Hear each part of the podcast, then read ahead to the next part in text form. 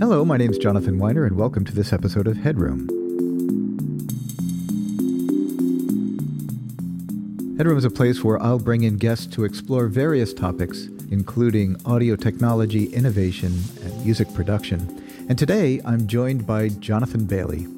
John is the CTO at iZotope in Cambridge, Massachusetts, and he currently leads the R&D and product management team at iZotope, helping them envision future product development and choosing technologies to use in the development of the products.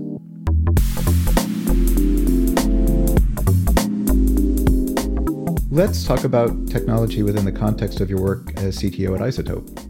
Yeah. Um, machine learning. Why machine learning? What kind of opportunities uh, does it represent in your mind in the work that is being done at iZotope and um, and in in general? Like, was it a choice to go specifically for machine learning technology versus some other technology? Yeah, it's a great question. You know, um, so our, our good friend Mark Ethier, who's the co-founder and CEO of iZotope and my boss, um, would would tell you that sort of maybe not machine learning per se, but the sort of broad field of AI has been present at iZotope since its very inception. It's been his his personal background. Uh, when he was an undergrad student at MIT, he had a focus on AI, and so I think as a company, I think we've always been interested in keeping kind of a, a, a, pulse on the leading edge of what's happening in the world of technology and technology research and exploring the applicability of those advancements to what we do in music and audio production. And so, of course, if we look at kind of a history, the last kind of 10 years in particular, but the last 20, 30, 40 years, sort of more broadly, techniques around AI have become uh, more advanced, more powerful, more relevant, and and so that's something that we've kind of always done to a degree. I think this the, the, the, our interest in machine learning really started to machine learning specifically really started to take root probably about five or six years ago through a confluence of a couple of factors. One is we had uh, iZotope acquired a company in 2012 that was really an audio technology research company called uh, Imagine Research, and they were they had some kind of early product concepts and had built some sort of I'll call them experiments or, or prototypes that were um, touching on a, a, a, variety of different um, sort of research avenues related to AI powered music technology. So there was kind of a seed that was planted there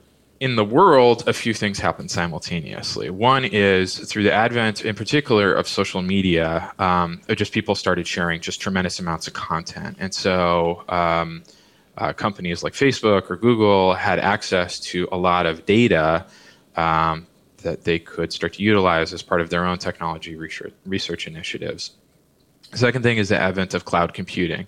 It became very cheap to deploy large clusters of computers that were sort of analyzing or, or crunching on those data sets, right?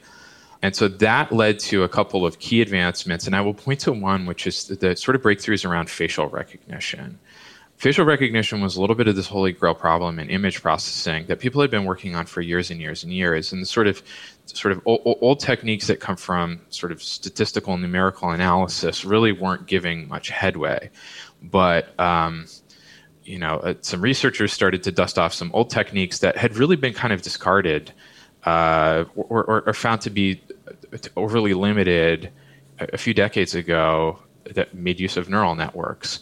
But the now availability of large large amounts of training data, the um, uh, the availability of very powerful computers that could crunch on that at scale allowed us allowed allowed those researchers as a community to be able to sort of break through and start to solve that problem. And and that sort of led to this increased interest and investment in in neural networks and in particularly you know the use of large data sets and large compute clusters which we call deep learning uh, to, to to see what else we could do with that. Basically, that was something that you know our research team at iZotope was was pretty keenly aware of these advancements, just just by again keeping a bead on what's happening in technology, and wondered cool could we apply that to what we do and i'd say maybe the, one of the dirty little secrets of iZotope over the past 20 years is that a lot of what we do is building on advancements in image processing specifically or image analysis and image processing Sometimes it's easier in the world of image processing because of you know they're dealing with like a,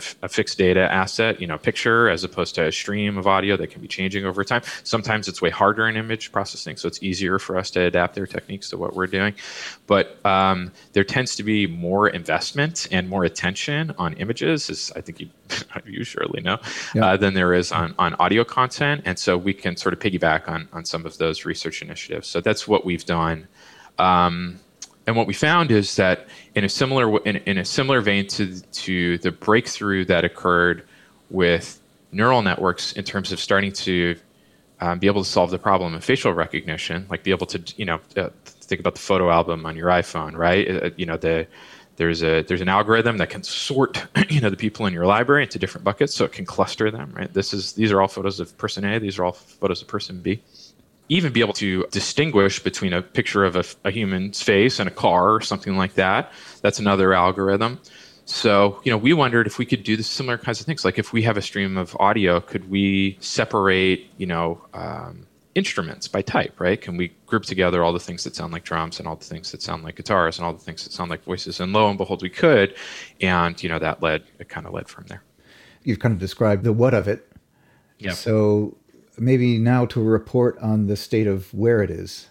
We were talking earlier, and you were describing kind of this journey, if yep. you will, um, in terms of d- uh, discovering kind of what the applications are, um, and maybe discovery is is actually exactly the right word. Sort of figuring out what you can do with this technology. The way I think about it is that we're and I think this is broadly true of just the machine learning community in general, but especially at iZotope, we're we're on this kind of maturity curve that we're ascending. And so the the first thing we were able to do with machine learning was analysis or identification. So essentially, we could take a piece of content, piece of audio, and then put a label on it, um, give it some descriptor, right? So the first real commercial realization of this research happened in I think it was 2016 when we launched the first version of our uh, channel strip or, or mi- sort of mixing focus plugin, which is called Neutron, uh, we th- that product has a feature in it called Track Assistant, and the way it works is you put the plug in on your track, you can stream some audio through it. We listen in the background, and essentially what we're doing is collecting that audio and trying to classify that into one of several instrument types. So, is this drums? Is this voice? Is this bass, guitar, or piano? So that's an analysis exercise, right? We're we're taking audio in and we're sort of outputting a label, and then once we have that label, we can do other things with it. We can recommend a preset, for example, sort of based on good mixing principles or good production principles, and that's essentially how the track assistant works. From there, you know, the next thing we wanted to see if we could crack it was processing so you know we start with content analysis. Can we can we modify the content? Can we enhance the content in some way? And so the next set of experiments that we um, we ran yielded in two features for our audio editor repair restoration product RX, and they were called De-rustle and Dialogue Isolate. And so we kind of built on that original technique of, of taking audio in and applying a label to it. But in this case, we're looking um, we're basically we're looking at the spectro- spectrogram and we're trying to figure out if if some area of the spectrogram is dialogue or something else that we don't want basically. And so we label the spectrogram accordingly as we go through the audio stream. Once we have the spectrogram labeled we can use a technique called spectral masking to essentially subtract out the stuff we don't want from that signal so now we're, you know, we've kind of gone, we started from analysis, now we're in the realm of processing. We're using a neural network to actually enhance the, the audio. The, the sort of state of the art right now for both iZotope and from the community at large um, is synthesis or, or audio generation. We haven't released anything commercially yet in that regard, but it's something that we're very interested in. You can I can point to examples by other companies that are pretty compelling the Magenta team out of Google and just Google more generally has some pretty um, has made some pretty astounding progress in a couple of realms. They have a text to speech algorithm called Tacotron, which is incredibly lifelike. Uh, I'm not sure if you've heard these, but um, they have some examples. One of the sort of key prototypes they had, this is a couple years old now, I think, was um, was a reservation system. So you could call and speak to speak to someone in order to make like you know book a table for dinner. Remember when we used to be able to do that? um, but the the um, so there was enough uh, kind of natural language understanding from this service that you were speaking to. So this is all artificial, right? Um, but the, the the quality of speech that uh, they generated is just incredibly lifelike, and there are little nuances and little inflections that sort of might sound, uh, you know, a little a little strange sort of if you pay close attention. But it's pretty it's pretty um, compelling, and so and in the world of image processing, there's there's lots of examples. Um, but you know sort of the more to sort of track it to how i was describing the world earlier. So if we started an analysis with we take audio content in and we produce a label here we're almost reversing that process. So we want to take a label in and produce audio content right? So uh, say you know make me a big boomy roomy sounding drum sound.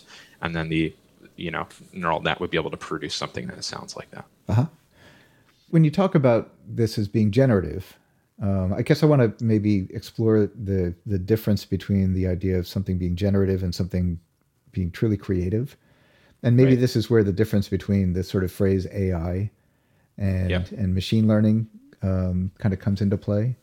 Right. Um, so you know what what's your take on that? What's your position about you know we're doing we're doing a lot of classification, we're doing a lot of identification. Yep. We're, we're modeling yep. a lot based on the this you know the semantic labels. At what point do we either bump up against the limitations of this technology, or is there sort of a uh, what's coming next aspect to this?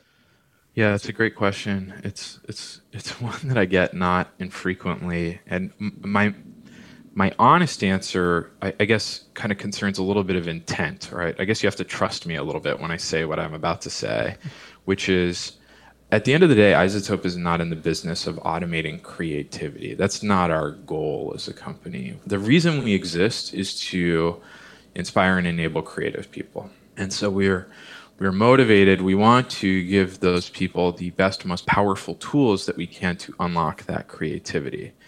Now, there is a thing that happens. If, so, if you look at the sort of recent, you know, portfolio of technologies that iZotope has related uh, undoubtedly and unambiguously sort of assistive technologies helping people who might not have the skills to do something to be able to do that thing is a focus for us and we're kind of unapologetic about that you know when photography was invented in the late 1800s that was meant to be the death of painting right like painting didn't need to exist anymore because its primary purpose was to sort of render a moment in time a, a moment in space. Um, and photography was able to do that much more easily and much more cheaply, so on and so forth. Mm-hmm. But the effect that had, it, it, certainly that, that did not slow down painting in the 20th century. That gave us Picasso and Matisse and Robert Rauschenberg and Andy Warhol and Roy Lichtenstein and so on and so forth, all the way up to you know some of my favorite painters today, Wade Guyton and Amy Sillman. There's still a lot of amazing painting happening. But what it did do is it it kind of freed painting to become something else. Mm. And that's what I, I hope we can create. If I've learned one thing, it's that it's the sort of humility that comes with making tools and putting them in the hands of creative people. They will always use them in ways that we can't imagine. And I do I do have faith, I guess, in the potential for creative people to I guess, kind of like raise the bar or do something new or take the technology. At the end of the day, the technology, at least the way we think about it, uh, it, it doesn't mean anything if it's not in the hand of someone truly creative. Yeah. So, you know, I, but it's a good question. I don't know. That's I should well, what, say that. Yeah, right. Well, what I'm hearing, eh, which I um, which I appreciate, and I think everybody can sort of get behind, at least in one aspect, is that you know, people, artists are part of their job is to be the arbiter of their their work and their own impetus, right? It's not to, to sort of offload that to a machine. So I think that's a given. Um, and yeah. I and I think that um, and we're all happier because of it. I think the thing that I want to get at, and this is sort of a conversation I've been wanting to have with you for a little while now, is um, maybe to put a finer point on this is to think about the difference between the words style and genre in the uh-huh. context uh-huh. of this conversation. So right. um, my and I'm I'm maybe leading the witness a little bit here, but you know my um, my understanding is that it's pretty easy to describe thing, um, works of art in terms of their style. There are particular attributes, whether it's a visual media or audio. And you know, we could use adjectives. We can describe waveforms, and we can describe you know the difference between peak and average level. We can just you know all of those things. Right. Tempo. Sure. Yeah. Um, genre kind of quantitative measures yeah and the, and there and the quantitative measures actually may you know like a waltz there's a, a, an easy quantitative measure to apply there it's going to be some variant of 3 4 right so right. Um, right. so there's there are ways of assigning these quantitative measures to genre but is there a way to tease out the part of genre that contains intention and, and begin to tease that out using this you know using neural networks, using this technology. Is that something? I, and you know, maybe it's not even a good idea based on what you were saying a little while ago. I'm not sure, but I wanted to throw that out and, and put your brain on it for a minute. So a couple things to, to sort of unpack in that question. One is, um, I think about style on an individual basis, where it's genre. I think is a sort of socially like we define genre as a community, not as an individual person um, not in, or not in terms of individual works, right? And those definitions do change over time. So that is both our social contra- constructs, but one is maybe a b- bit more of an individual construct, and the other one is a bit more of a community-oriented construct. As an aside, there was an interesting uh, debate or chat happening. I don't know if you saw it in our internal uh, chat channel at iZotope. Uh, around the difference, I think it was the difference between techno and house. And there was someone who uh, did a paper for a recent conference. I I, I think it may have been ISMIR, essentially trying to write a an like a neural network to be able to differentiate between house and techno, and the they couldn't come up with a difference, and so it led to a spirited debate amongst the you know sort of electronic music nerds at the company on what what was the difference. So that's just kind of interesting. Yes. The algorithm failed to find objective measures to be able to differentiate between the two, and I hope I have the two genres right. I think I do. Um, so that's just kind of interesting. But you know, for style, so so you know, another thing we're interested in at iZotope. I'm going to digress a little bit here on style. And if, honestly, if I'm being very honest, this is this is a personal holy grail for me. Is the concept of style transfer when I was a music production student at Berklee, I just wanted my stuff to sound like my favorite bands, basically. I wanted it to have enough of me in it that it was mine, right? That I had some degree of authorship. But really, I would have loved to have like hit the copy button from a Radiohead production or Flying Lotus production or whatever to like get me over the hump, to kind of get me going. So, c- cut to four or five years ago, this concept of style transfer um, uh, came out of image research and image processing. And so, if you're not familiar with it, there's some cool. Um, I recommend googling for for the listeners. There's some cool early experiments that came out of this. So, you know, what what if you, imagine you take a photograph, and what if that photograph was rendered in the style of Van Gogh or Monet, or you know, think of a painter who has a very kind of strong stylistic personality. So that to me seemed like a pretty direct analogy to the problem you know 10 years ago 15 years ago that i was interested in solving in music school. And it's definitely something we've explored and are interested in at iZotope and candidly something that we also hear from our customers. We hear them say oh i'd like to you know use this reference or use this match to help me kind of be more creative or accelerate sort of my own creative learning curve. So that's so that's interesting. So we're exploring that. We've we've we've sort of released productized that concept in a couple couple of different places. The most recent example of that is maybe sort of more um, I guess I want to use the word utilitarian on, on sort of more of the post side of our business, so the audio for film and television, and a product called Dialogue Match, where we're essentially looking to match a, a, a reverb uh, an algorithmic reverb setting against some source signal, right? So like, what's what's the reverb that we can create that sounds the most like this reference that we can refer to? But we're exploring other applications of that. But where this takes me, kind of tracking back to your question around style versus genre, is, um, st- you know, if we think of genre as maybe a distribution, right? You know, there's there's this kind of space of of creativity and we can organize things that are similar to each other. We call these things rock and these things, you know, techno and these things jazz. Within those spaces, there's still a bunch of points. But a style is only any one point in that space. what machine learning algorithms do, and I'm generalizing a little bit here, but what they tend to do is find sort of the center of those bullseyes. And they're, they're not so interested in the outliers here. And so this is where mm-hmm.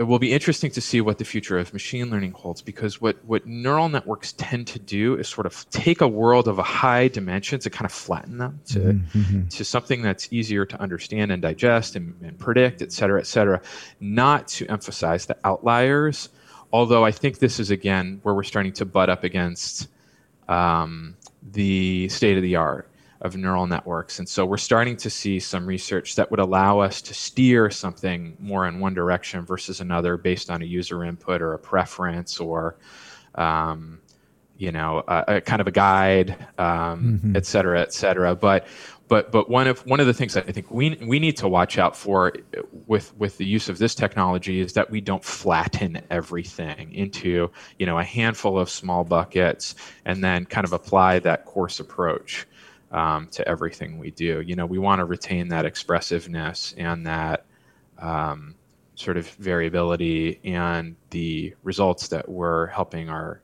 our users to create. Yeah, I mean, I think you're pointing at one of the things that this technology was, I think, um, designed to do or is most helpful to do is things like optimize routes for UPS trucks or you know the, the things right. where having a single point output actually yep. is really helpful. So do you think that there's room to incorporate you know chaos into the model or something that would allow the output to somehow get skewed in a way that might facilitate something different, something that doesn't drive towards that single data point that you were referring to?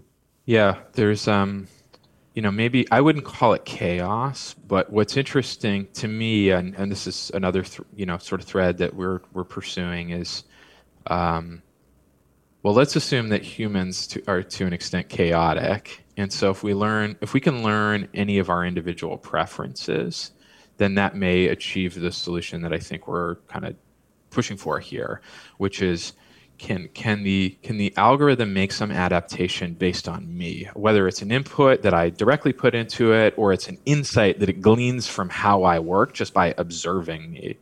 Um, can it somehow become conditioned to me? Yeah. Um, I, I, remember and, early on that that was one of the first questions that we were hearing over and over again is can the machine learn me? Right. Yeah yeah yeah yeah. This is one of the fun parts about making cutting edge technology is uh, we we sort of um, we're celebrated for about 15 minutes after we make it. And then after that wears off people are like well does it learn from me? And does it adapt in real time? And does it get smarter and better? And and and so we're kind of like well you know no. Not yet. We're working on it but user expectations pretty typically outstrip what we're capable of delivering uh, in any one period of time. But that's um, you know, you're you're you're talking to Shahan, uh, one of our research engineers, uh, Shahan Nercessian at iZotope, uh, and this is a this is a topic that he's very much interested in is how we can steer algorithms based on either small amounts of data or individual preferences or um, things like that. And so I do, I do, I'm pretty hopeful actually about the sort of the viability of the technology to be able to support those kinds of approaches in the future. Because I don't think, well, particularly for creative technological pursuits, it's not going to be good enough to produce a generic result over time. You know, as the technology is young and immature and we're getting started, I think that's kind of okay. Um, but I, I expect more uh, from the technology, and no doubt our users will expect more than that as well. So, so we, we need to figure that out. Oh, I'm looking forward to seeing what happens and seeing if we can figure out a way to get the machines to produce something that's not necessarily so derivative from the data set, if you will. Right. Yeah. Well, that's just, that's why I used you know insights before. Um, you know, it's inter- that's an interesting that's an interesting observation to make, which is um, well, there's a few things that we can do there. One is an interesting thing. So, so historically, in order to do anything with neural nets, the technology that we ultimately produce, it, it has to be derivative from the data because that's, you know, there's an algorithm and there's data, and we condition the algorithm using the data, and then that's it. So it would be sort of dishonest to say that it's not. Um, Fair enough. We're, we're the, yeah, the insights that we're creating or the, the, way the work, the way the tech works is not derivative from the data. However, however, another thing that's interesting to explore is the use of synthetic data, right? So not real data, but what happens if we make up a bunch of data and then train an algorithm against that? Does that lead to something? Is that derivative then? I don't know. This now we're maybe just getting pedantic with terminology, but but but I would still say, you know, there's um, using data, we can still create insights that might not be obvious to the user, him or herself. Mm-hmm. You know, so that that's that uh, that alone i think can be kept powerful in the same way that you know as a musician just recording yourself and just confronting the brutal fact of what you what it is you played or sang or whatever after the fact can lead to a creative insight i think you know i wonder i i i think that you know there there are plenty of opportunities for machine learning to operate kind of in a similar way just by just just through reflecting back to you a different a new or different insight on what it is that you have created or what it is you're sitting on top of in terms of your own well, and clearly, if I may, it, it does seem to be positioned to um, to help solve problems that are increasingly present in people's work, um, as as technology allows us to record in a, the widest variety of locales that you can possibly imagine. Um, right. To be able to to eliminate some of the problems or constrain the results, so that we can actually make use of the recordings and and right. do things with them. Um, that's something to go back, for instance, to dialogue isolate uh, that machine learning can be in, incredibly useful for. Yeah, absolutely. Yep. So, um, well, this is interesting and fascinating, and I, I, got a little bit more about this style versus genre conversation, so I'm satisfied. Um, so, is there anything else that you care to kind of put out there about, you know, what's next? What's I thought I was prepared for the hardball question that you didn't ask, so I'm going to ask it myself. Okay, but don't is, expect wanna, me to answer it. I'm gonna. Well, no, I want to. I, I, want to turn it around and interview the interviewer for okay. a second. I want to yep. get your perspective on something, and that's, you know, we've sort of we haven't really talked directly about ethics mm-hmm. and and privacy, and you know, this whole conversation about sort of technology and what we're trying to do and machine learning, it presumes a, a level of access to data that I think um, sort of society is very legitimately questioning whether companies like iZotope or much larger companies like the Facebooks, Googles of the world should have the level of access to people's individual and personal data that they have right now. And I, I'm just curious, uh, you know, on the one hand, we, we kind of need it, or we need something equivalent in order to be able to pursue the research that we're doing and come up with the cool stuff and cool tech that we're doing. On the other hand, you know, I, I, I, get it, you know, and I'm a citizen of the world as well. And I, um, I sort of recognize and respect that the, the argument that people's individual personal data is, is theirs really fundamentally, and they should have a degree of control over that. I'm just curious, what, what do you think of that? You know, what, what, how should we be thinking about that? Well, I mean, the, the obvious answer, which is a cop out is to offer an opt in um, sure. Yeah, but sure. um, you know, it, it, occurs to me well a couple of things. You know, when you drive down the highway and they're measuring how many people are driving down the highway down, you know, across the Mass Pike into town on a Monday at nine versus a Monday at noon, they're getting information based on people's behavior. It's not a creative uh, output. Um, yep. ho- hopefully, in this case, depends, depends, on how you drive, I guess. That's right. Um, but you know, we're, we're always participating in in sort of aggregated you know behaviors that that that and and to some extent I feel the same is true of um, at least the physics of music.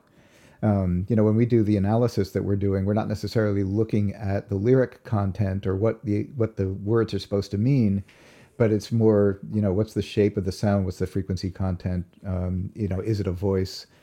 More generally speaking, and and for me, in the in the way that it it's really thinking more about broadly speaking, about human behaviors. Um, it I I don't find it particularly troublesome. Um, you know, I think I think when you start thinking in terms of music composition, it's a different story. Um, because uh, and you know w- there there are many lawyers who are uh, fully employed dealing with um, copyright litigation um, around this very question. Um, uh, but but as far as you know the, the work that we're doing, I I haven't. Um, again, I think the opt-in is important, but there's nothing that's made me feel like we shouldn't be uh, able to pay attention to the the shape of the thing. You know, it's a, a component of the signal. Um, I guess it also depends to some extent on how it's being monitored. But um, but that's my take on it. Yeah, it's an interesting topic. Uh, this is a place, you know, um, technology has a history of, particularly. I'd be interested to look at this sort of over a longer arc of time, but certainly in the last 30, 40, 50, 60 years of sort of outpacing the law. I think it always does, is really what I want to say. Um, well, and then there's the law, and then there's also a difference between what's legal and what's the right thing to do, uh-huh, what's right. the moral thing to do, right? But as much as anything, I think the law and ethics will shape the development of these technologies over the next few years. I mean, as you know, we talked about generative models or audio synthesis using machine learning. Well, that can lead to things that we're already confronting as a society, like deepfakes. You know, that's that's coming in music. It, we don't have it yet, but surely it will come. And so, how do we? How should we be thinking as a company around the use of our tools for identity theft, things like that. You know, it's, and I, I don't have the answers, honestly, but I don't know that we are um, able to sort of, I think we've been privileged to think about technology development somewhat in isolation of these sort of more societal factors. And mm-hmm. I'm not mm-hmm. sure that that's what the future will look like for us. I think we will have a sort of responsibility as um, citizens of the world to be contending with some of this stuff too. Well, I'm really glad to hear you raise it. I'm glad you're thinking about it and that we're thinking about it. Um, and I'll also add that um, my feeling, and, and this extends to things like automation around creativity. Yeah. Um, yeah. If if you if one doesn't like it and therefore dismisses it, you're at some point going to find yourself having to contend with something you haven't thought about very hard, because it is coming. Yeah. We do know that these tools exist, so we have to figure out how to right. use them and work with them, and um, and that's important work. So well, thank you, man. Um, I appreciate yeah, my pleasure. You're taking this time. Um, enjoyable as always. Actually, I rarely get to speak to you this long, so just selfishly, I had a great time, and I hope that people who are listening have learned something from it too. So, thank you. Well, it's very much my pleasure. I'm, we've been talking about doing this for a while now, so I'm glad we were able to create this space and time to do it. And I'm super excited for the new iteration of the podcast. Well, and then we can count on having at least one listener. Exactly. yeah, yeah.